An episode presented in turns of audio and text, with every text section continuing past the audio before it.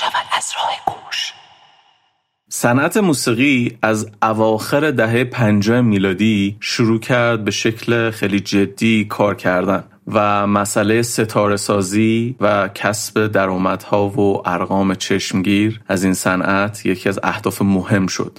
این روند از اروپای شمالی و برخص بریتانیا شروع شد و بعد رفت آمریکای شمالی ایالات متحده و تا مدت زیادی این قضیه توی آمریکای شمالی بود. ولی یواش یواش از قرن جدید یعنی قرن 21 این ماجرا از جاهای دیگه ای از دنیا هم سر در آورد. یعنی به صورت جمعی استودیوهای موسیقی و شرکت های تولید کننده موسیقی فهمیدن که باید سلیقه موسیقایی همه رو در نظر بگیرن. اگه حد اکثر سود رو می‌خوان باید یواش یواش آدم های دیگه از فرهنگ های دیگه رو هم توی این pop culture راه بدن. یکی از این کشورها که به فکر این قضیه افتاد و با مراوداتی هم که با ایالات متحده داشت تونست این پروژه رو به خوبی به موفقیت برسونه کره جنوبی بود و ژانری که به اسم کی پاپ معروف شد. ما تو این قسمت و قسمت بعد می‌خوایم به کی پاپ یا اگه بخوایم دقیق تر بگیم موسیقی پاپ کره جنوبی بپردازیم. و اینکه اصلا چی شد که کره تونست این روند رو طی کنه و انقدر به چشم بیاد. و از یه زاویه دیگه می‌خوایم یه ذره به ماجرای درونی تر طرفدار بودن یا فن بودن بپردازیم. چیزی که بخص توی ماجرای کیپاپ حالا قبل کیپاپ هم بود ولی توی ماجرای کیپاپ به اخص به چشم میاد اینه که طرفدارهای این گروه ها خیلی باعث مقبولیت و شهرتشون میشن. مثلا همین طرفدار بودن تو ایران یه زمانی مثلا مایکل جکسون خیلی معروف بود گروه پینک فلوید یا مثلا یه کسی مثل کریستی برگ که خیلی هم تو دنیا معروف نبود اما تو ایران طرفدارای زیادی داشت. و می‌خوام ببینیم که حالا مثلا الان طرفدار بودن چه تفاوتی با طرفدار بودن تو سی چل سال پیش کرده؟ چرا الان این قضیه داره بیشتر به چشم میاد؟ و جنس این فن بودن یا طرفدار بودن چه تغییراتی کرده؟ این موضوع قراره که توی دو تا اپیزود توضیح داده بشه. توی این اپیزود از دریچه تاریخچه کره به معرفی موسیقی کیپاپ می‌پردازیم و توی اپیزود بعدی میریم سراغ شنیدن حرفای طرفدارهای کیپاپ یا به قولی K-popper ها که از گروه های سنی مختلفن و در مورد خود موسیقی و culture ی که توش ازشون میشنویم. همینطور کمی هم در مورد خود موسیقی کیپاپ و ویژگی هاش صحبت می‌کنیم.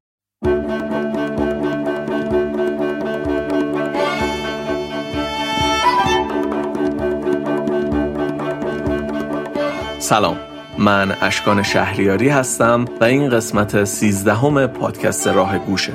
ما در پادکست راه گوش به موضوعات مختلفی مربوط به موسیقی و به ویژه موسیقی در ایران می‌پردازیم.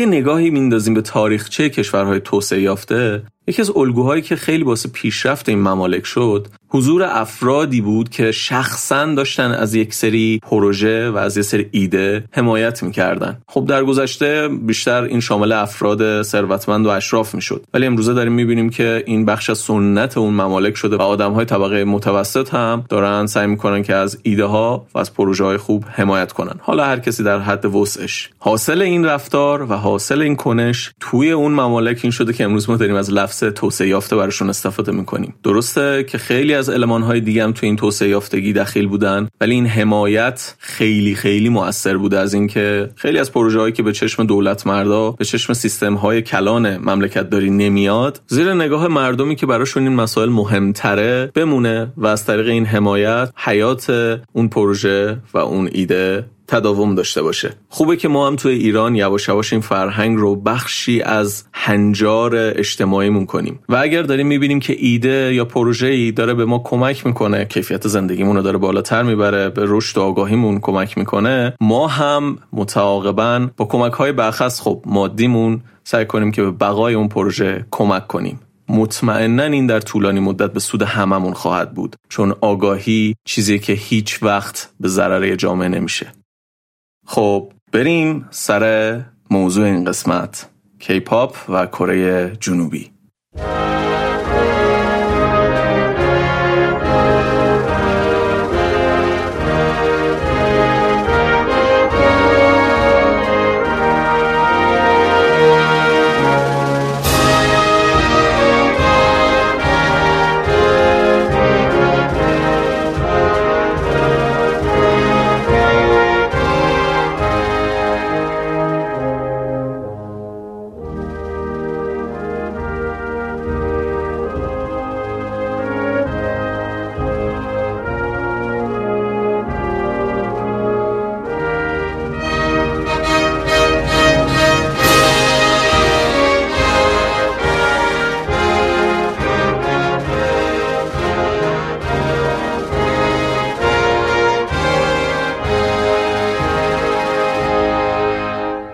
موزیکی که الان شنیدین سرود ملی کره جنوبی بود که یه سری حرفان پشت سر این ماجرا بود که چقدر شبیه به سرود ملی جمهوری اسلامی. خب بریم سراغ کیپاپ اولین باری که اسم یه گروه کیپاپ به گوش من خورد با یه دوست موزیسیانی که گیتار می‌زد و درس می‌داد نشسته بودیم داشتیم از در و دیوار دنیا با هم دیگه صحبت می‌کردیم. حرفمون یهو رسید به کلاسای موسیقیش. می‌گفت 70 80 درصد این نوجوانایی که میان پیشم می‌خوان گیتار یاد بگیرن به من میگن که آهنگای گروه BTS رو بهمون یاد بده. بعد من اصلا انگار برق بهم بس کرده بودن. اینجوری بودم که BTS دیگه چیه؟ همون منظورت BDSM ایناست. اینجوری بود که نه زد زیر خنده. اینجوری بود که یه گروه کره هن خیلی معروفن و مثلا کلی جوون و نوجوون و حتی بچه های خردسالتر کشته مرده این گروه هن. بعد هیچی من تازه اون روز با این گروه ها آشنا شدم و بعدش هم رفتم یه سرچشون کردم و از اون موقع به بعد به لطف history Chrome که ولت نمی‌کنه اگه یه چیزی رو سرچ کنی دیگه همینجوری خبرهای مربوط بهش همیشه برات میاره. همینجوری به چشم می‌خورد. از اینکه اینا کجا دارن کنسرت میدن نمی‌دونم band شدن disband شدن این شد اون رفت این اومد و در کل داستان جالبی شد. بعدش ذره چش چرخوندم و از نوجوانای دور اطرافم پرسیدم در رابطه با این گروهه و اونجا بود که تازه دوزاریم افتاد که نه این قضیه خیلی جدیه. یعنی تو ایرانم خیلی خیلی جدی پیگیر این گروهن مثلا تو تلگرام یا واتساپ هم یه موقع های عکس پروفایلشون رو می‌دیدم یا bio هاشون رو می‌دیدم به کره نوشتن یا مثلا عکس این گروه رو گذاشتن یا عکس اون خواننده که مورد علاقه شونه خلاصه در شور بودن این آش همین بس که آخوندی یه چنل یوتیوب داره یعنی به لطف خدا یوتیوبر شده و این آدم فکر کنم نزدیک به چهار قسمت در رابطه با کیپاپ اومده حرف زده و در رابطه با این گروه های کره حالا مزایا و معایب و از دید اسلامی برای والدین تشریح کرده. حالا بریم یه چند دقیقهش رو با هم بشنویم. بسم الله الرحمن الرحیم. سلام عزیزان دل. جلسات قبل درباره فضای کیپاپ و گروه های موسیقی کره میون نوجوان ها و همچنین اصطلاحات رایج اون صحبت کردیم. اما امروز می‌خوایم بگیم که چرا گروهی مثل BTS اینقدر معروف میشه؟ عزیزان پدر و مادرها معلمان مربیا طلبه ها مسئولین فرهنگی. وقتی داریم از شهرت گروهی مثل BTS حرف می‌زنیم تو ذهنت ساسیمانکن و تتلو و شجریان و بهنام و یاس و بقیه. حتی یه کسی مثل امراه و تارکان ترکیه‌ای که دخترها صف میبستن جلوی خونه تارکان که فقط یه بچه ازش داشته باشن یه وقت نیادا فدات بشن. اینا سرجم ویوهاشون تو یوتیوب به یه ویدئوی BTS نمی‌رسه. ببین من یوتیوبرم و می‌فهمم یک میلیارد و 600 میلیون ویو برای یک موزیک ویدئو یعنی چی؟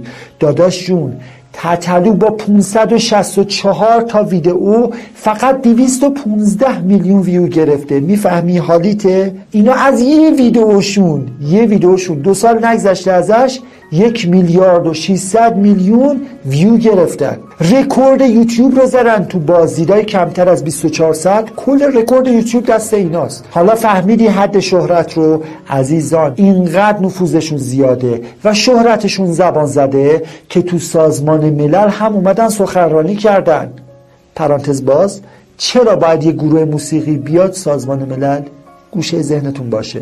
پرانتز بسته فعال ترین هواداره موسیقی توی جهان طرفدار BTS هستند به طوری که توی یکی از رای هاشون 300 میلیون رای دادن به BTS تو تاریخ موسیقی چنین رای بی سابقه بوده. اصلا طرفدارای بقیه گروه ها هر جا غربی و شرقی از نظر تعداد و حجم تولید محتوا با اینا اصلا قابل مقایسه نیستن. حالا شاید با خودتون بگید اینا مگه چه کار شاقی دارن می‌کنن. صداشون که مثل بقیه است. رقصشون هم که مثل بقیه است. مثل مایکل جکسون نیستن که یک سبک جدیدی رو آورده باشن. چرا پس نوجوان ما میگه زندگیم رو به پسرامون؟ یعنی آیدل های بی تی اس مدیونم. چون علاوه بر استایل خاص و شیک و نوجوان پسند بودن و تریپ صحبت های انگیزه بخششون شدید به طرفداراشون هم ابراز علاقه می‌کنن محبت می‌کنن جواب خوب و دلگرم کننده بهشون میدن. مثل تتلو فش خارمادر نمیدن به هواداراشون. بعدشم به هر موفقیتی که می‌رسن میگن ما این موفقیت رو مدیون طرفدارانمون هستیم. خب طرف که آرمی عشق می‌کنه. بعدش هم از نظر عقیدتی کاملا یک ماهیت بیشتر دارن.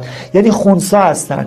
نمیگن ما این عقیده رو داریم و شما هم باید با ما هم عقیده باشیم. خوب کاری هم می‌کنن. چون اونجوری همه جذبشون نمی‌شدن. در عوض به همه عقاید طرفدارانشون احترام می‌ذارن و هی بروز هم میدن. مثلا رفتن ترکیه عربستان اونجا کنسرت داشتن. داشته اذان پخش می‌شده. موقع اذان بوده. اینا وسط کنسرت قطع می‌کنن کنسرت رو اذان پخش می‌کنن. عجب. واقعا کار عجیبیه. یه درباره هجاب نظر منفی ندادن. گفت آقا اینا که بی هجاب باشه نه اصلا کار نداره. آزاد کامل آزاد. اینا بالاخره خودشون خواستن زیباییشون رو بپوشونن به طرفدارشون که با هجابن یا مثلا یه بار مدل موهاشون رو شبیه آفریقایی زدن. به احترام اونها. مثلا بسم الله الرحمن الرحیم گفتن. ماشاءالله گفتن. اینجور حرفایی که برای مسلمونا است از اینا استفاده کردن. به فرهنگ و آداب و عقاید کشورهای دیگه احترام می‌ذارن و این احترام باعث شده هر فرهنگی با هر عقیده و نژادی مجذوب اینا بشه. طرف چادری خودم دیدم به خودم پیام داده عاشق بیتیسه حافظ قرآنه به خودم پیام داده عاشق بیتیس شده. تو کنسرت عربستانشون نماز جماعت برگزار شد. نه تو خودش بغلش. خانوما با پوشیه بودن رفته بودن نماز جماعت بخونن. بعد همین خانومایی که نماز جماعت خوندن اومدن توی کنسرت بالاخره رقص آواز اینا رو دیدن. خودشون هم با همون وضع حجابشون رقصیدن توی این فضا. قبول باشه خواهرم تقبل الله چه نمازی شد. یعنی این گروه تونسته افراد مختلف رو با عقاید و آداب رسوم مختلف با کشورهای بالاخره گوناگون جذب خودشون کنه. با این همه تعریف حالا فکر نکنید اینا خود واقعیشونن ها کمپانی ها با اینا قرارداد خیلی سفت و سخت بستن. همه رفتارهایی که این خواننده ها انجام میدن لباسهایی که میپوشن شوخیهایی که با هم دیگه می‌کنن عقایدی که به مخاطب انتقال میدن متن شعراشون همه و همه باید توسط کمپانی چک بشه. دقیقا این گروه ها در حصار بلندی از دیوارهای کمپانی هستن. کمپانیاشون مثل یک عروسک خیمه شب بازی از اینا استفاده می‌کنن. به خاطر همین هیچ وقت حرف زش نمی‌زنن چون کمپانی گفته دیگه. کار بد نمی‌کنن توهین نمی‌کنن در عوض کار خیر می‌کنن. خیرن با ادب هستن احترام می‌ذارن به عقاید کشورهای گوناگون احترام می‌ذارن به آداب و رسوم و فرنگ بالاخره ملل مختلف. اینا رو چی؟ کمپانی ازشون خواسته. اون چیزی که دختر پسرا می‌بینن و اینا چقدر آدمای خوب و نایسیان چقدر اون یکی با شخصیته چقدر خوشتیپه چقدر خیرن. و فکر می‌کنن این شخصیت واقعی ایناست نه عزیز من. در حالی که تمام رفتار و کردارشون حتی گفتم شوخیشون دست کمپانیه. کمپانی میگه فلان کس فلانی تو باید دماغتو عمل کنی. تو باید موهاتو این رنگی بکنی. تو باید از همجنس بازی حمایت کنی. هر کاری که کمپانی بگه اینا باید انجام بدن. مثلا میگه فلان خیریه کمک کنید باید انجام بدن. و اختیاری از خودشون اینا ندارن. اختیار ندارن با کی دوست باشن. آرایششون چی باشه؟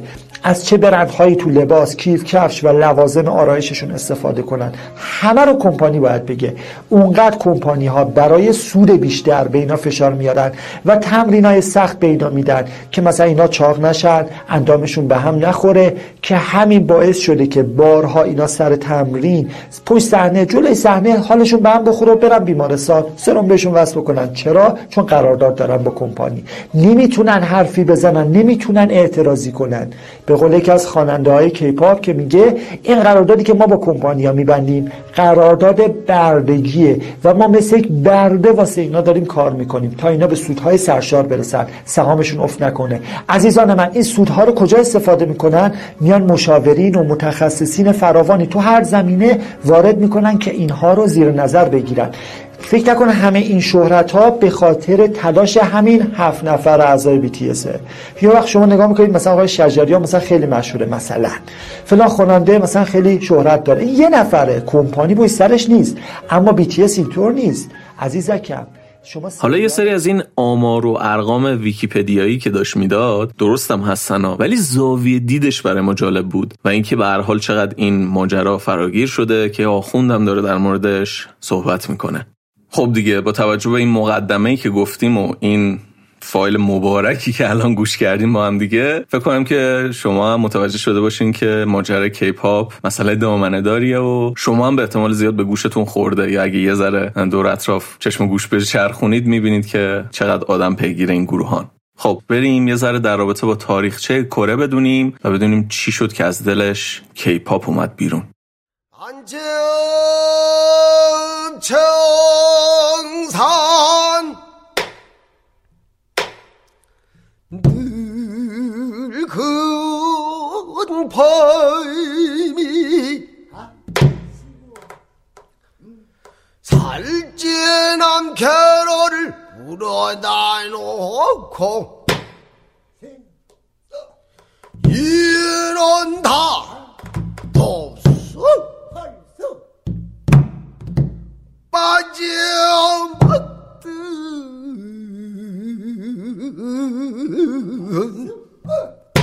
못오고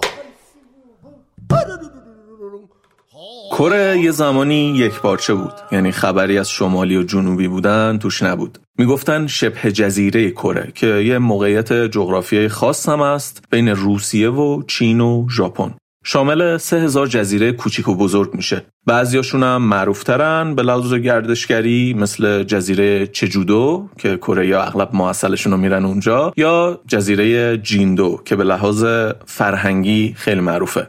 حالا یه چیزی رو تو پرانتز بگم. تلفظهای کره ما اگر اشکال داشت شما به بزرگواری خودتون ببخشین.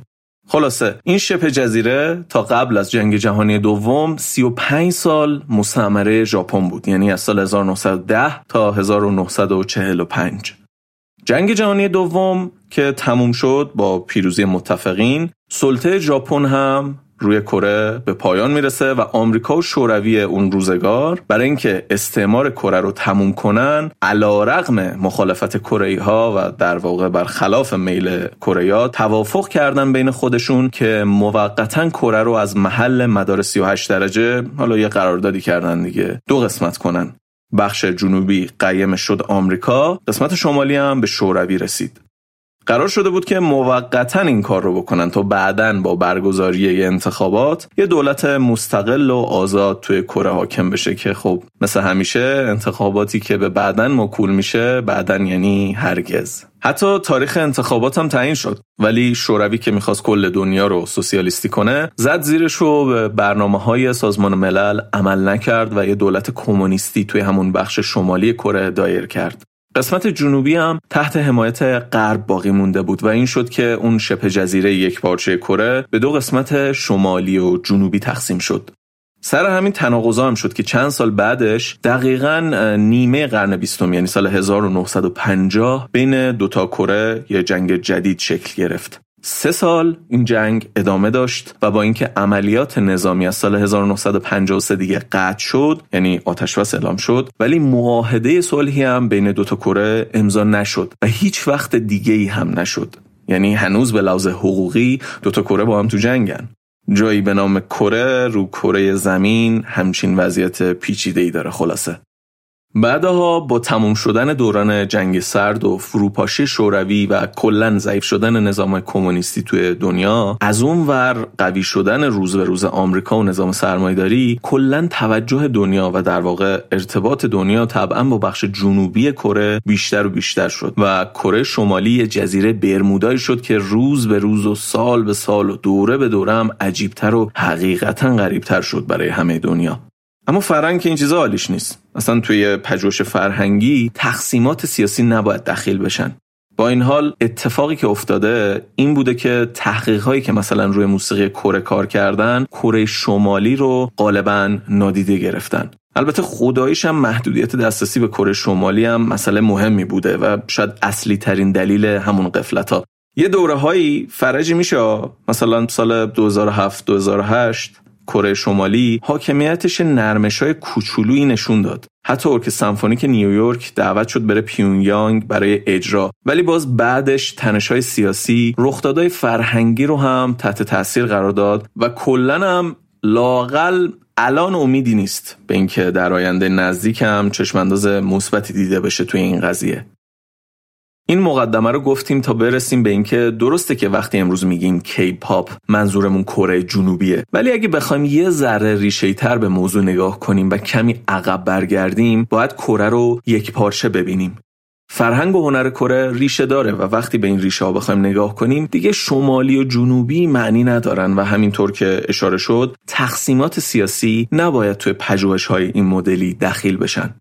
یه مثال مشابه این قضیه تقسیمات سازهای ایرانی توی کتاب دایره المعارف سازهای ایرانی تعلیف محمد رضا درویشیه که بر اساس تقسیم های استانی زمان تعلیف کتاب بخش بندی شدن. مثلا گفته شده سازهای آذربایجان غربی سازهای آذربایجان شرقی. این یعنی چی واقعا؟ این تقسیم یه تصمیم سیاسی حقوقی بوده وگرنه منطقه و سازاش که ربطی به این تقسیمات ندارن. در مورد کره هم دقیقا همینه. درسته که کره از یه زمانی دو تیکه شد و از جهات مختلف به دو قطب کاملا مخالف هم تبدیل شد. ولی چطور میشه منکر اشتراک زبان و تاریخ و فرهنگ شد؟ یکی از پژوهشگرا که اسمش از دانالی کوان یه دورگه کره آمریکاییه برای تحقیقی قرار بوده به دوتا کره سفر کنه. میگه قبل از هر دوتا سفر توصیه هایی که بهم می‌شد عین هم بودن. و جالبتر از همه این توصیه بوده که خودتو آماده کن که حداقل یه آوازی رو حفظ باشی از قبل. چون حتما لازم میشه که یه جایی چیزی بخونی. همین نقطه جای خوبیه که کمی در موردش درنگی بکنیم و حرف بزنیم. مردم کره خیلی دور هم چیز میز می‌خونن. ترانه و آواز و موسیقی. خیلی رسم و سنت خاص و عجیبیه. حالا اینکه دور هم جمع بشیم یکی یه چیزی بخونه خیلی همه جا مرسومه. خیلی اتفاق میفته. ولی توی کره دیگه شمال جنوبیش هم اینجا برامون مهم نیست. کلا تو فرهنگ کره آواز خوندن خیلی قضیهش فراگیرتر از این حرفاست و آواز خوندن تو کره اصلا بخشی از آشنایی های آدما و کلا تعامل بین افراده.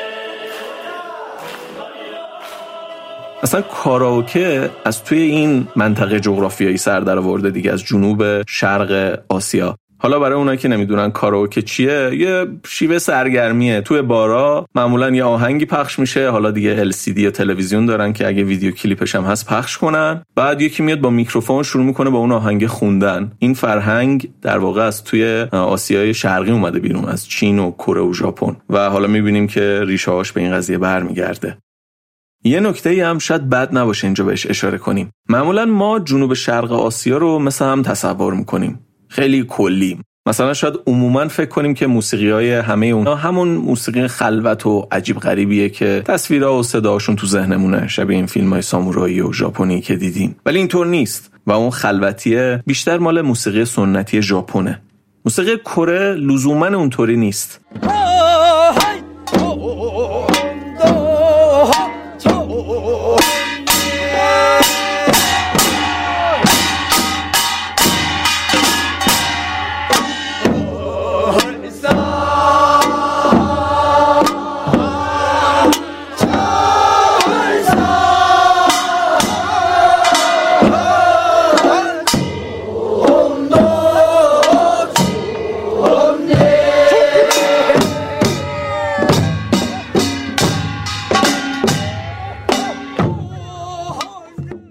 نباید همه جنوب شرق آسیا رو مثل هم تصور کنیم. حالا قطعا چیزای مشترکی توشون پیدا میشه و از اون مهمتر تو طول قرنها حتما از هم تاثیراتی گرفتن. ولی تو همون طول قرنها تفاوتهایی هم با هم پیدا کردن. و حتی جاهایی تفاوتها خیلی پررنگتر شده.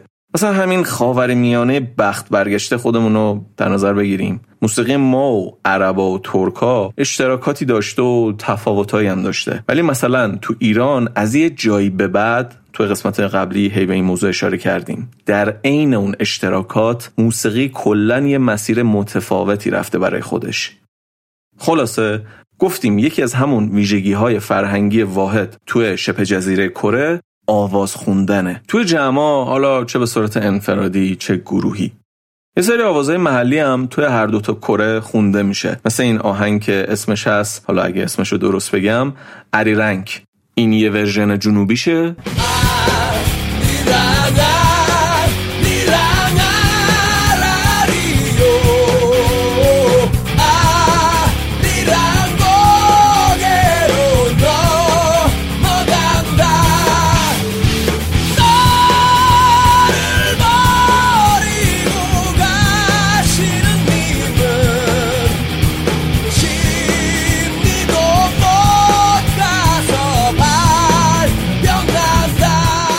اینم یه ورژن شمالیشه که دور همی هم خوندنش.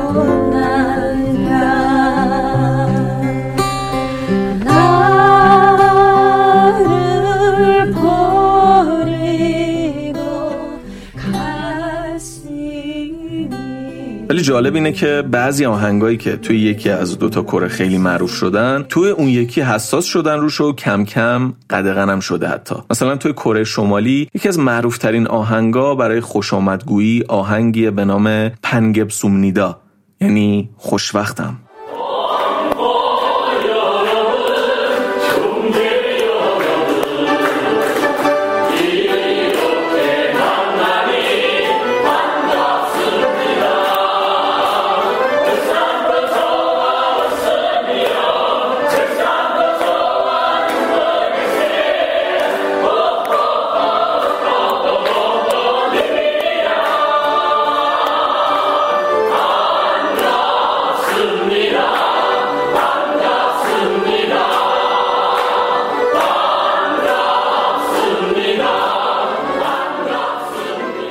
جالبه که توی کره جنوبی این آوازی که شنیدیم چون توی قسمت شمالی خیلی رایج شده و خیلی خونده میشه قدغنه.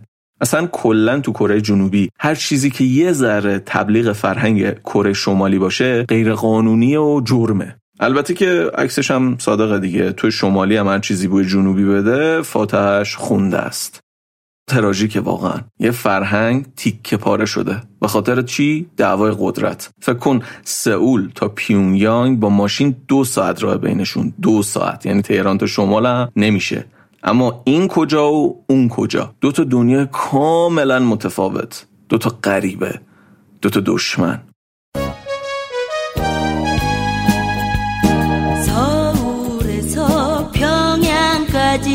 택시 오고 뭐만 원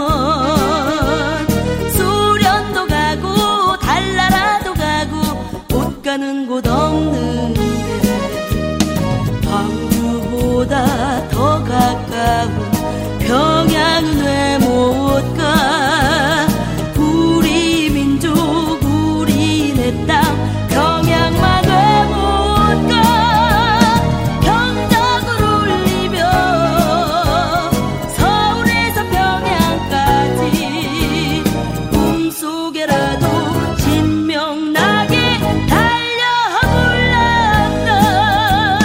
این آهنگی که شنیدین اسمش بود از سئول تا پیونگیانگ. حالا داستان اینه که همش هم توی دوتا کره درگیری نیست و یه سری گروه ها و یه سری آدم ها در قالب انجیو ها گروه های سیاسی گروه های مردمی دنبال اتحاد دوتا کره مثلا همین آهنگ از سئول تا پیونگیانگو یه گروهی به نام نهزت آواز تو دهه 80 ساختن. یه بخش از شعرش هم براتون می‌خونم الان. میگه از سئول تا پیونگیانگ کرایه تاکسی فقط پنجاه هزار وون است. می توانیم به روسیه یا حتی به ماه سفر کنیم. جایی نیست که نتوان رفت.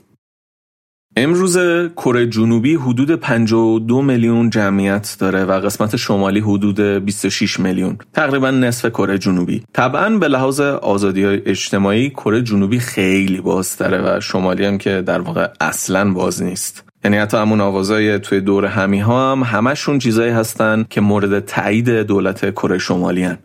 با تمام این اوصاف آوازا و موسیقی ها تو کره شمالی هم کاملا تحت تاثیر موسیقی غربه. مثلا توی موسیقی های جدیدشون خوب همون هارمونی ماژور و مینوری که استفاده میشه مال کجاست؟ مال غربه دیگه.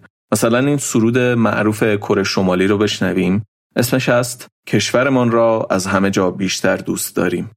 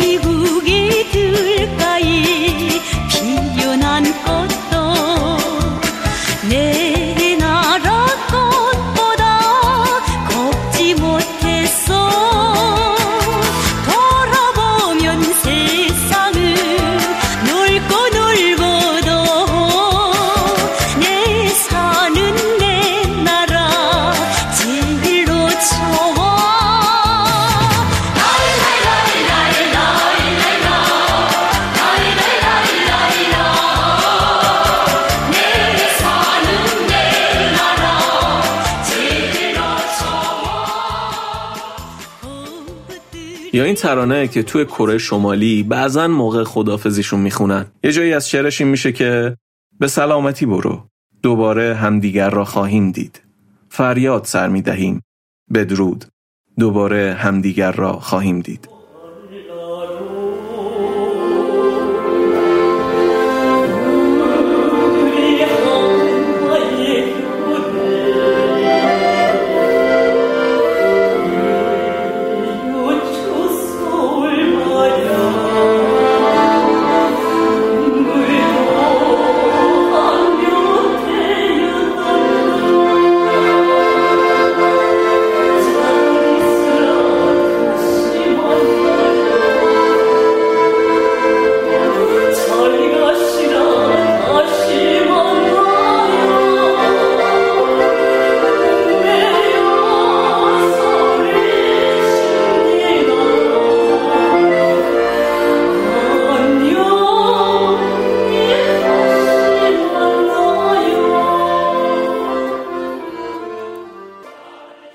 اما اگه بیایم سر کره جنوبی گفتیم اونجا هم دقیقا مثل کره شمالی آواز خوندن تو ساختار اجتماعی زندگی روزمرهشون چیز مهمیه. در واقع خوندن یا آواز از حفظ و بیمعطلی جز بدیهیاته. احیانا اگه این رسم رو توی فیلم یا سریال کره دیدین برامون توی شبکه های اجتماعیمون بنویسین. حالا در مورد اون تاثیر موسیقی غرب طبعا تو کره جنوبی خیلی عمیقتر و بیشتر بوده و هست. با این حال هنوز کماکان تو هر دوتا کره تداوم فرهنگی وجود داره. آوازها و رقصهای سنتی و محلیشون هنوزم بین مردم رایج هستن. یا مثلا تو کارهای جدید تو موسیقی های جدید از اونا و عناصرشون هم گهگاه استفاده میشه. البته که دیگه تو این سالا آوازهای محلی اندازه گذشته با تی فعالیت های روزمره اکثر کره نیستن دیگه. مثل همین امروز خودمون تو ایران. ولی هنوز به عنوان یک گنجینه ارزشمند توی فرهنگ کره وجود دارن. توی کره به آوازهای محلی میگن مینیو. به این مینیو گوش کنیم. آری آری رنگ ساری ساری رنگ آراریگا ننده آری رنگ 음, 아라리가 났네. 아리아리랑 소리소리랑 아라리가 났네. 아리랑, 음, 음, 아라리가 났네. 오다가 가다가 만나는 이모. 벌목이 끊어져도 나는 분노 컸네. 아리아리랑 서리서리랑 아라리가 났네.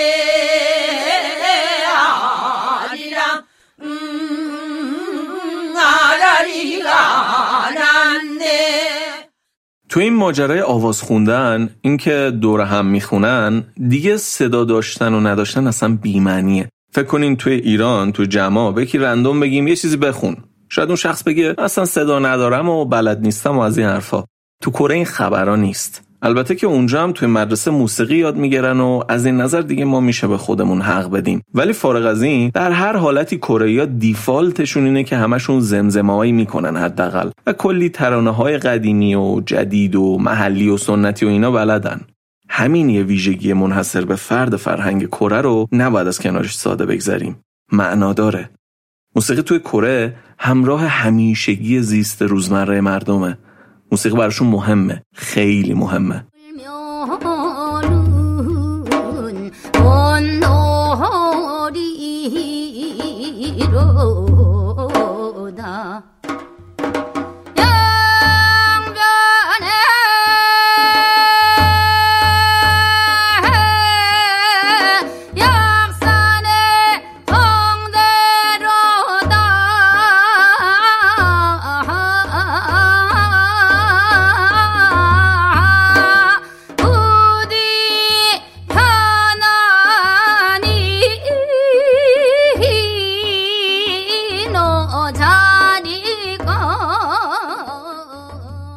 موسیقی سنتی کره داستان و تاریخ مفصلی داره. موسیقی درباری قدیمیش موسیقی های آینای مختلفشون سازهای خاص این موسیقی به ویژه سازهای کوبه‌ای با حالی که دارن مثل چینگو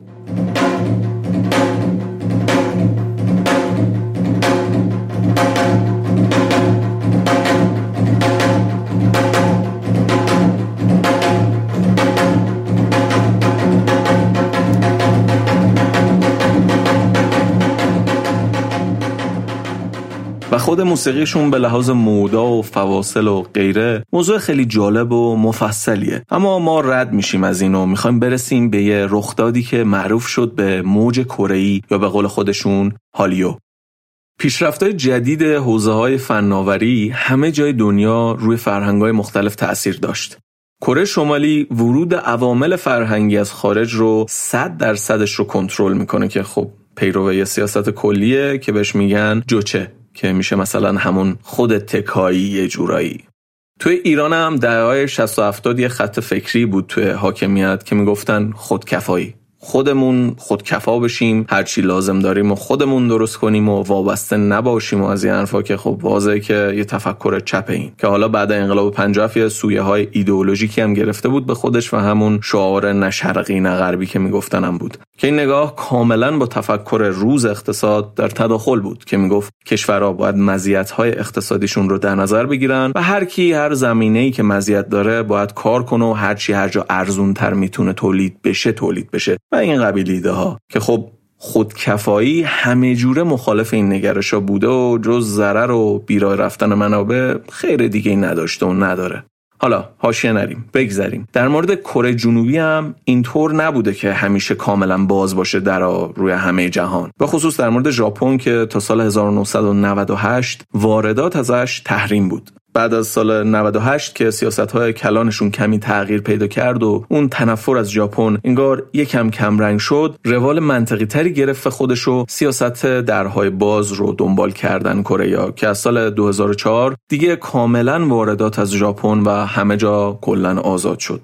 در هر حال کره جنوبی با اینکه سالها محدودیت هایی هم قائل می‌شد ولی خیلی بیشتر از همسایه شمالیش همیشه در معرض عوامل موسیقایی خارجی بوده. اونم نه فقط از آمریکا و ژاپن مثلا از هند حتی یا از اسپانیا. حالا این تاثیرها رو مثل هر جای دیگه کره جنوبی هم گرفته.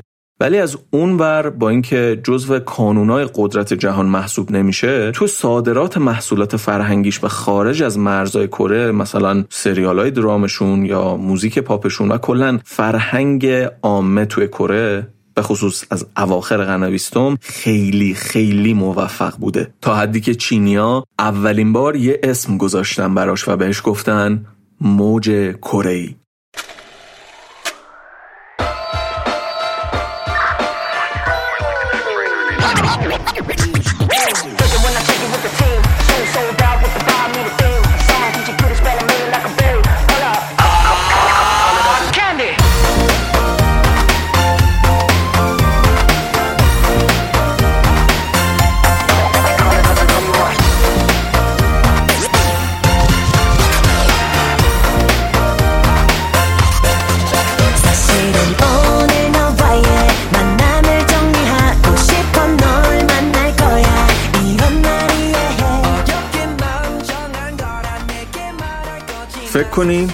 کره که ابعادش هیچ جوره با قدرت و اقتصاد چین و آمریکا قابل مقایسه نیست تبادلات فرهنگی تو سطح بین المللی رو به هم میریزه و میاد نقشه خیلی مهمی بازی می‌کنه تو فرهنگ و اقتصاد فرهنگ.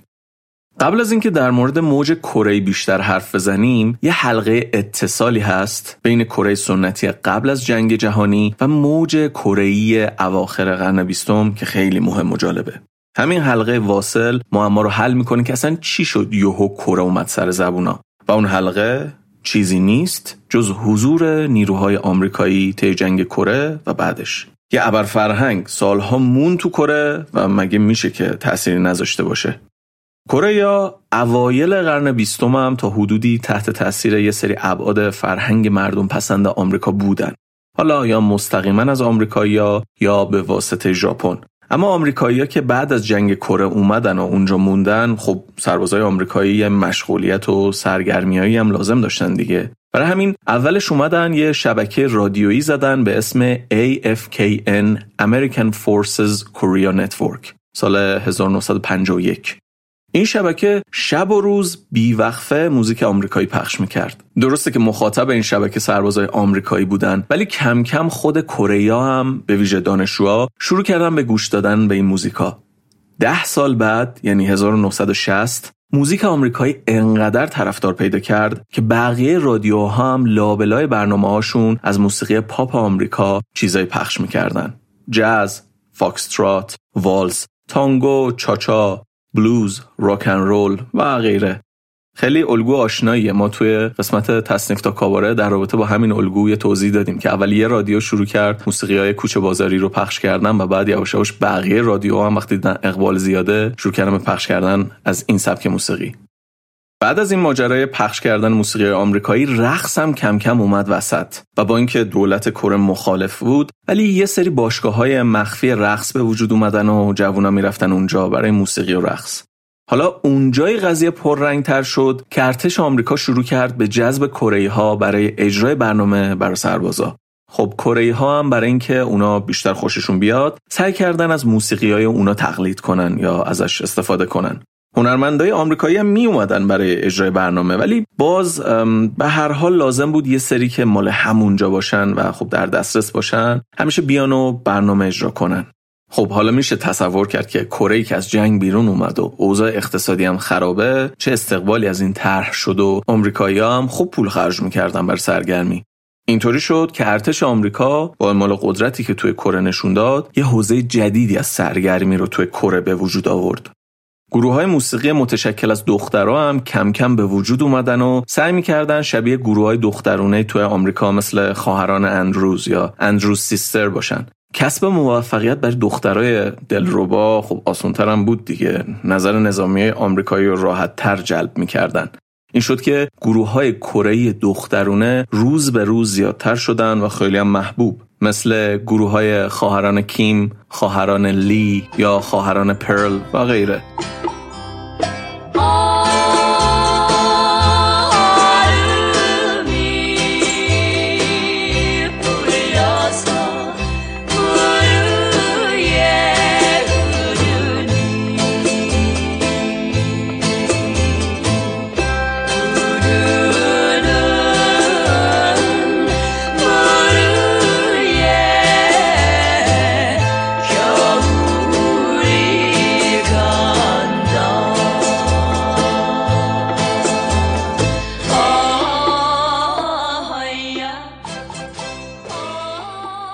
شروع این موج عظیم موسیقی کره از اوایل دهه 90 شروع شد. یه آدمی این وسط خیلی مهمه اسمش هست لی سومان. یه کارآفرین کره که تو عرصه موسیقی فعاله. این آدم پتانسیل موسیقی پاپ رو خوب فهمید. خودش قبلا خواننده بود فارغ تحصیل جاه طلبی هم بود توی دانشگاه ملی سئول و کمپانی SM Entertainment که یه کمپانی خیلی معروفه رو هم پایگذاری کرد. این کمپانی اولین گروه موسیقی پسرانه کره رو با نام HOT یا هات تو سال 1996 تشکیل داد. اولین آلبومشون یک و نیم میلیون نسخه فروخت و هفت سال بعد که گروه منحل شد بیشتر از ده میلیون نسخه از آلبومشون فروش رفته بود. تا پایان همین دهه یعنی دهه 90 میلادی گروه های کره جنوبی یه پایگاه خیلی بزرگ از هواداراشون تو جنوب شرق آسیا ساخته بودن از جمله تو تایوان، هنگ کنگ و چین. همطور که قبلتر اشاره کردیم، حالا الان دقیق تر بگیم سال 1999 بود که توی چین واژه هالیو به معنای موج کره ابدا شد.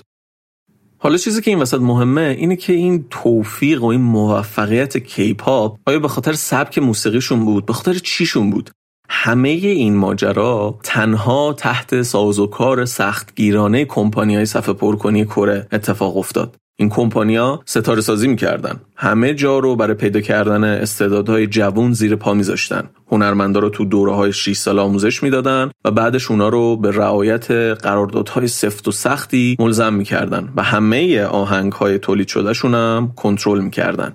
کمپانی های موسیقی و دولت کره جنوبی توی همکاری نزدیک تلاش کردن دسترسی مخاطبای جهانی رو به موج کره فراهم کنن. چیزی که موج کره رو خیلی شتاب داد قطعا گسترش اینترنت و رایج شدن یوتیوب و امکان پخش شدن جهانی محصولات بود که باعث شد روز به روز ملت دنیا بیشتر و بیشتر مواجه شدن و خوششون هم اومد از فرهنگ کره یا محصولات فرهنگی کره. از ابتدای سال 2010 سه تا قول بزرگ موسیقی توی کره جنوبی یعنی GYP Entertainment, SM Entertainment و YG Entertainment سه تا شرکت برای تولید محتوا تو شبکه های اجتماعی تأسیس کردن. یعنی فکر کن سه تا شرکت جداگانه که 24 ساعته خبرها عکسای ستاره ها رو تو این ور اون ور توییتر اینستاگرام و حالا مثلا رقابت ها و هر چیزی که تو این صنعت در حال تولید شدن بود رو داشتن تو این شبکه ها باستاب می‌دادن. همزمان وزارت فرهنگ کره یه آکادمی رو انداخت توی کشورهای دیگه به نام آکادمی های موسیقی پاپ کره تا با بهره گرفتن از محبوبیت موسیقی پاپ این کشور فرهنگ کره جنوبی رو اشاعه بده. علاقه به فرهنگ عامه کره اولش از همون منطقه بیشترش هم از چین و تایوان و هنگ کنگ شروع شد. بعد به خود ژاپن سرایت کرد و رسید به روسیه و خاور میانه و حتی آفریقا و بعدش هم اروپا. اواخر دهه 90 دیگه این موج کره‌ای قوی و خیلی هم گسترده شده بود. بعد یه دوره یکم رکود داشت چند سالی تا اینکه سالهای حدود 2004 با محبوبیتی که گروه پسرای سوپر جونیور و دخترای واندر گرلز و چند تا گروه دیگه به دست آوردن دوباره جون گرفت. دولت کره جنوبی هم وقتی دید که به کمک اینترنت شهرت فرهنگ عامه کره روز به روز داره بیشتر میشه اومد خیلی جدیتر در موردش سرمایه گذاری کرد سوبسید یا همون یارانه داد به شرکت هایی که توی حوزه سرگرمی فعالیت می‌کردن. هدفش هم خوب برنده شدن توی رقابت جهانی بود دیگه. اول از همه با ژاپن بعدش هم انگلیس و آمریکا. آمریکایی که نیمه دوم قرن بیستم دنیا رو زیر و رو کرده بود با انواع موسیقی ها و سینما و غیره. در هر حال نباید قافل شد از اینکه بخش اعظم موفقیت موج کره‌ای مدیون فیسبوک و یوتیوب و اینستاگرام و کلا شبکه های اجتماعی بوده. از طریق همین شبکه ها بود که توی دورترین جاهای دنیا مشتری پیدا کرد. محصولات کره و به ویژه موزیک پاپ کره یا همون Korean pop که مخففش میشه کی پاپ تا این حد که دیگه امروز به طور قطع می‌تونیم بگیم گسترش جهانی فرهنگ عامه کره جنبه های رفتاری انسانهای مختلف بسیار زیادی رو روی کره زمین تحت تاثیر قرار داده. نفوذ این فرهنگ محدود به سریالا و موزیکشون نیستا صنعت مد تحت تاثیرشون قرار گرفته. طبعا به واسطه همینا مثلا صنعت game و بازی سازی و کلی چیزای دیگه. حالا اینایی که گفتیم انقدر جلوی چشمن که سخت نیست پذیرفتنش ولی این حرف در واقع مستند به بررسیایی که تو خود کره مدام انجام میدن و یه شاخصی تعریف کردن اسمش رو هم همون هالیو گذاشتن. و دائم رصد می‌کنن که محبوبیت کیپاپ جاهای مختلف دنیا چطوری رشدش و تغییراتش. حالا شاید جالب باشه براتون که بدونین ایران کجای ماجراست. مثل همیشه هیچ جا. با این همه شیوعی که کیپاپ داره توی ایران ولی انقدر محبوبیتش جاهای دیگه بیشتره و شاید از همه مهمتر انقدر پولی که جاهای دیگه دنیا خرجش می‌کنن رقمش بالاست که ایران تقریبا تو بازی نیست خیلی مثلا جاهای مثل هند، ترکیه، خود انگلیس، آمریکا یا تو فرانسه خیلی طرفدار زیادی دارن. ولی جمهوری اسلامی و در واقع صدا و سیما همیشه از سریال های کره استقبال کرده. میگن ارزش های کنفسیوسی فرهنگ کره با فرهنگ اسلامی قرابت داره ولی محصولات غربی اغلب معیارای وزارت فرهنگ و ارشاد اسلامی رو نمی‌تونن برآورده کنن. حالا داخل پرانتز یه نکته ظریفی که هست این که اصلا چرا این فرهنگ کنفسیوسی مورد نظر صدا و سیماست اینه که کلا تفکرات کنفسیوسی حالا با تمام جنبه های هم کاری نداریم ولی گرایش های ضد زن داره. البته اینو صدا و سیما یا ارشاد یا هر کسی توی ایران چیزی در موردش نگفته ولی به نظر ما اومد که نکته ظریف و جالبیه. مثلا اندیشه کنفسیوسی معتقده که زنها برای پیروی از مردها به وجود اومدن. یا میگن یه زنی که توی هیچی هیچ استعدادی نداره اون یه زن واقعیه. و بزرگترین کار یه زن در عمرش اینه که یه پسری به دنیا بیاره و از این قبیلی دا حالا بگذریم. خلاصه که توی صدا و سیما کلی سریال کره پخش شده این دهه های اخیر. شاید باورش سخت باشه ولی حدود 25 مورد بوده تعدادشون. مثلا امپراتور دریا، سرزمین بادها، رودخانه ماه، بیمارستان چونا، افسانه خورشید و ماه، خانواده کیمچی، سرنوشته یک مبارز، رویای فرمان، روای بزرگ و اوه کلی سریال دیگه. که حتما می‌دونین دیگه بین همه اونا جواهری در قصر یا همون یانگوم و جومونگ یا همون مختار کره واقعا ترکوندن و خیلی هم بیننده داشتن. بازیگر جومونگ اصلا یادمه که یه بار اومد ایران. مثلا یه بار آمار گرفتن فکر می‌کنم 90 درصد از مخاطب های تلویزیون جمون رو داشتن دنبال می‌کردن. بعد تو خود کره فکر کنم به زور 40 درصد این سریال دیده شد. جالبه. یکی از دلایلی که موج کره توی همون منطقه جنوب شرق آسیا تونست موفق بشه و رشد کنه محتوای متعادلی بود که سنتی تر بودن در مقابل محصولات وارداتی آمریکا. مثلا شما مقایسه کنین فضا و شخصیت های سریال های آمریکایی رو با مثلا همون یانگوم چه مزامینی میشه توی اون سریال دید مثلا عشق و احترام به والدین تلاش صادقانه و درستکارانه همچین مضمونایی دیگه. اکثر بیننده ها رو هم به شدت تحت تاثیر قرار میده. در مورد موسیقی هم موج کره حد وسطی رو نشون می‌داد. بین فضای سنتی و موسیقی پاپولر آمریکایی که خب هم بومی بودن هم بروز. برای همین گرفت کارشون. بعدا هم کم کم زبان انگلیسی هم که اومد توی کار حتی توی خود آمریکا هم استقبال شد ازش. تا جایی که سال 2006 برای اولین بار یه خواننده کره به اسم جونگ جی هون با اسم هنری رین یا همون بارون رفت توی فهرست صد شخصیت تاثیرگذار جهان که منتخب مجله تایم بود. رین سال 2011 هم تو همون لیست بود البته.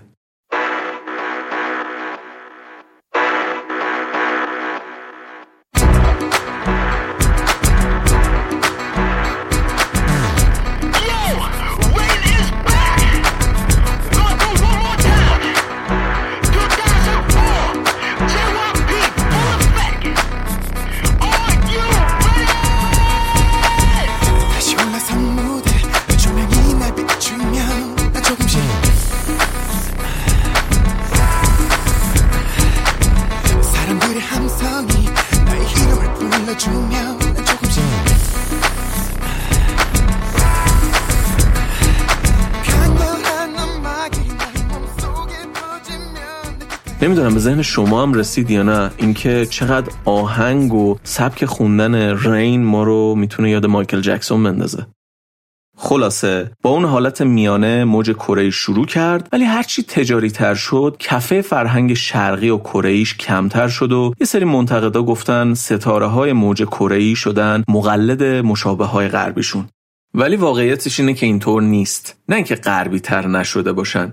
بیشتر از این بابت که صنعت سرگرمی کره توی دهه های اخیر نشون داده که خیلی حواسش جمعه و واقعا متنوع و غیرقابل پیش بینیه خیلی ها توی این دهه های اخیر اومدن و گفتن موج کره تموم شده دیگه فلان اتفاق پایان موج کره بوده و اینا ولی خب می‌بینیم که روز به روز تازه طرفدارش بیشتر هم میشن تعداد طرفدارای کیپاپ خیلی این سالا رشد کرده. طبق آماری که خود کره منتشر کرده، بیش از 90 درصد هوادارای جوون زنن. همون هند به تنهایی کافیه که آمارش رو توی قاره ببره بالا. خیلی پرطرفدار تو هند کیپاپ بعد از هند میشه گفت توی اروپا و بعدم تو آمریکا.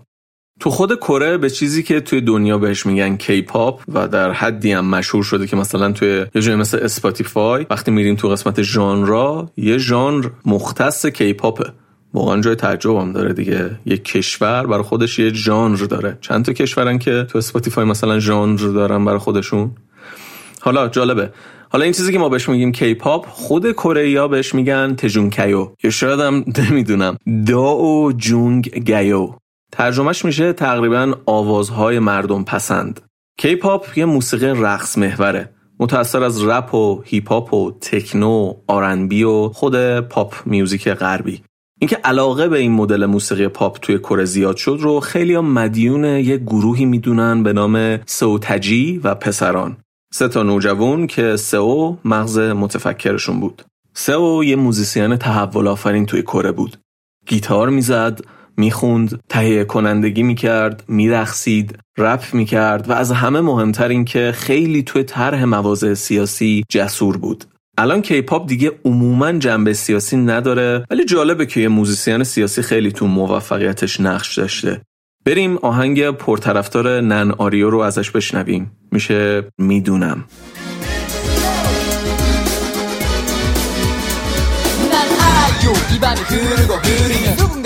돌아보려야 한다는 그 사실을 그 이유를 이제는 나도 알 수가 알 수가 있어요 사랑을 한다는 말을 못했어 어쨌거나 지금은 너무 늦어버렸어 그때 나는 무엇 하고 있었나 그 미소는 너무 아름다웠어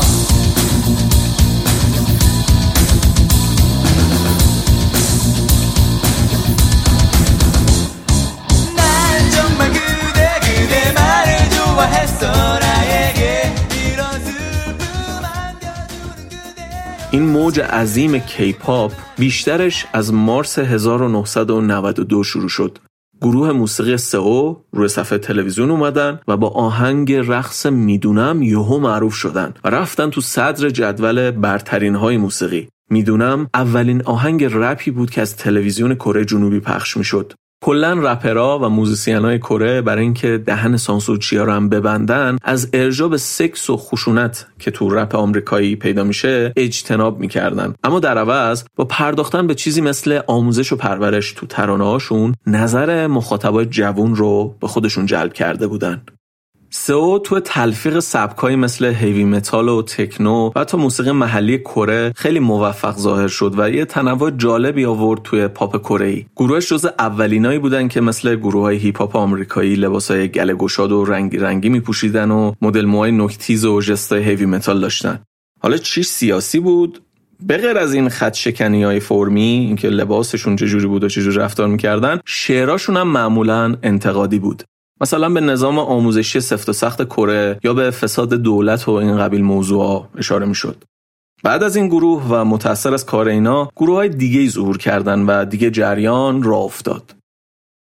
خب اگه بخوایم از کل چیزایی که تا الان گفتیم یه نتیجه گیری کنیم و ببینیم که کیپاپ چی شد که به اینجا رسید می‌تونیم به دو تا نکته اصلی اشاره کنیم نکته اول به سیاست گذاری کره جنوبی برمیگرده اینکه توی ساختار کلان این کشور و سیاست مداراش به این نتیجه رسیدن که صرفا به قولی با hard business توی دنیا معروف نشن. اینکه مثلا ما می‌تونیم فلان چیزو بسازیم فولاد بسازیم ماشین بسازیم. از طریق فرهنگ در واقع توی دنیا branding کنن. branding ملیشون از طریق موسیقی و سریال و اینجور چیزا باشه. و واقعا هم می‌بینید که موفق بودن. یعنی الان تو هر جا بگی کره جنوبی حالا ممکنه تو ذهن آدمای هیوندایی و یه کیایی هم بیاد. ولی اولین چیز اینه که مثلا BTS خیلی به هر حال هوشمندی می‌خواد. نکته دوم برمیگرده به اینکه کیپاپ رو اگر بخوای اساره اصلیش رو بکشی بیرون نه موسیقیشه نه خواننده هاشن نه لباس پوشیدنشونه نه این هواشی از هیچی. مسئله اصلی کمپانی های موسیقی که پشتشن. و خب داریم می‌بینیم دیگه انقدر مهمن که حالا توی قسمت بعدی خواهید شنید که چقدر کیپاپرا خودشون هم در جریان اینن که فلان خواننده از اون کمپانی اومد اون کمپانی فلان گروه ساخت و و و و. و می‌بینیم که عنصر اصلی توی K-pop نه موسیقی بلکه business و marketing شونه تو قسمت بعدی میریم و نظر چند تا از K-popper ها رو میشنویم. تو رده های سنی مختلفن از حدودا 8 9 سال شروع میشه تا حدود 20 خورده ای سال. و اینکه چی شد با این موسیقی آشنا شدن چجوری دارن پیگیریش می‌کنن حالا اونا که از بزرگترن در رابطه با عیب و ایراداتش میگن. و خلاصه حرفاشون رو خواهیم شنید و تهش هم یه منتقد موسیقی یه ذره از نگاه تخصصی تر به ماجرای K-pop می‌پردازه. برای حسن ختام این قسمت بریم و یکی از معروف ترین آهنگای کیپاپ رو بشنویم. این موسیقی توسط یه آدمی به نام سای که اسم کاملش هست پارک جای سانگ توی جولای 2012 خونده شد. سای یه رپر و رقصنده 34 ساله بود اون موقع. اسم آهنگ از زادگاهش که یه ناحیه توی سئول گرفته شده. این آهنگ وقتی منتشر شد مستقیم رفت تو صدر جدول پرفروشترین موسیقی های کره جنوبی. و نکته اساسی همین الان به ماجرا رسانه های اشاره کردم. اینکه وقتی ویدیو کلیپش اومد تو یوتیوب تو دنیا هم ترکون دیگه. همه دیدن و یه قلقله‌ای به پا شد. توی 21 دسامبر 2012 اولین ویدیو یوتیوب شد که تعداد بازدیداش از یه میلیارد گذشت. و ما مطمئنیم که شما حتی اگر کلمه کیپاپ هم نشنیده باشین بخشی از شنونده های این آهنگ بودین. لازمه که دوباره تکرار کنم که در شوری این آش همین بس که باراک اوباما رئیس جمهور آمریکا تو افتتاحیه حزب دموکرات تو سال 2013 ادای این رقص رو در آورد اگه هنوزم شک دارین که دارم چه آهنگی رو میگم وقتشه که بریم با هم بشنویمش.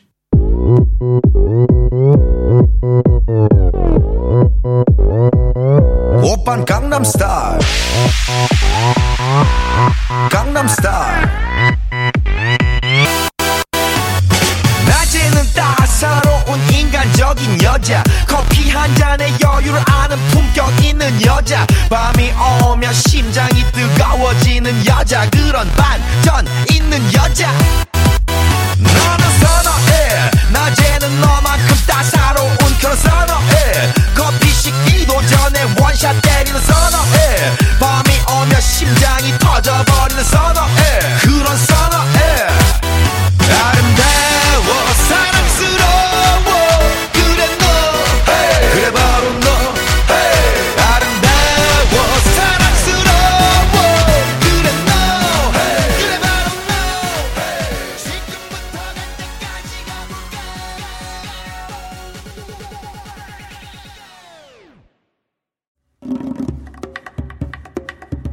چیزی که شنیدین قسمت 13 همه راه گوش بود که در مرداد ماه 1402 ضبط شد. پژوهش و تعلیف این قسمت مثل همیشه کار سعید بود و من اشکان شهریاری اون رو براتون اجرا و تدوین کردم. از همراهی مجید شیری هم تشکر می‌کنیم. ممنون از کیارش بختیاری بابت طراحی هویت بصری و پستر این قسمت. منابع و موزیکای این قسمت که ازشون استفاده کردیم رو مثل همیشه توی توضیحات پادکست براتون می‌ذاریم. شما می‌تونین از طریق ایمیل، توییتر و اینستاگرام راه گوش با ما در ارتباط باشین. راه گوش رو می‌تونین روی podcatcher های مختلفی از جمله Apple Podcast، Google Podcast و Castbox بشنوین. جدیدا Spotify هم به لیست podcatcher امون اضافه شده. بهترین کمکی که به راه گوش می‌تونید بکنید اینه که به بقیه دوستدارای موسیقی معرفیش کنید. ممنونیم که ما رو شنیدین. امیدوارم که شنیدن این قسمت براتون مفید بوده باشه. از خودتون مراقبت کنین حواستون به بقیه هم باشه بدرود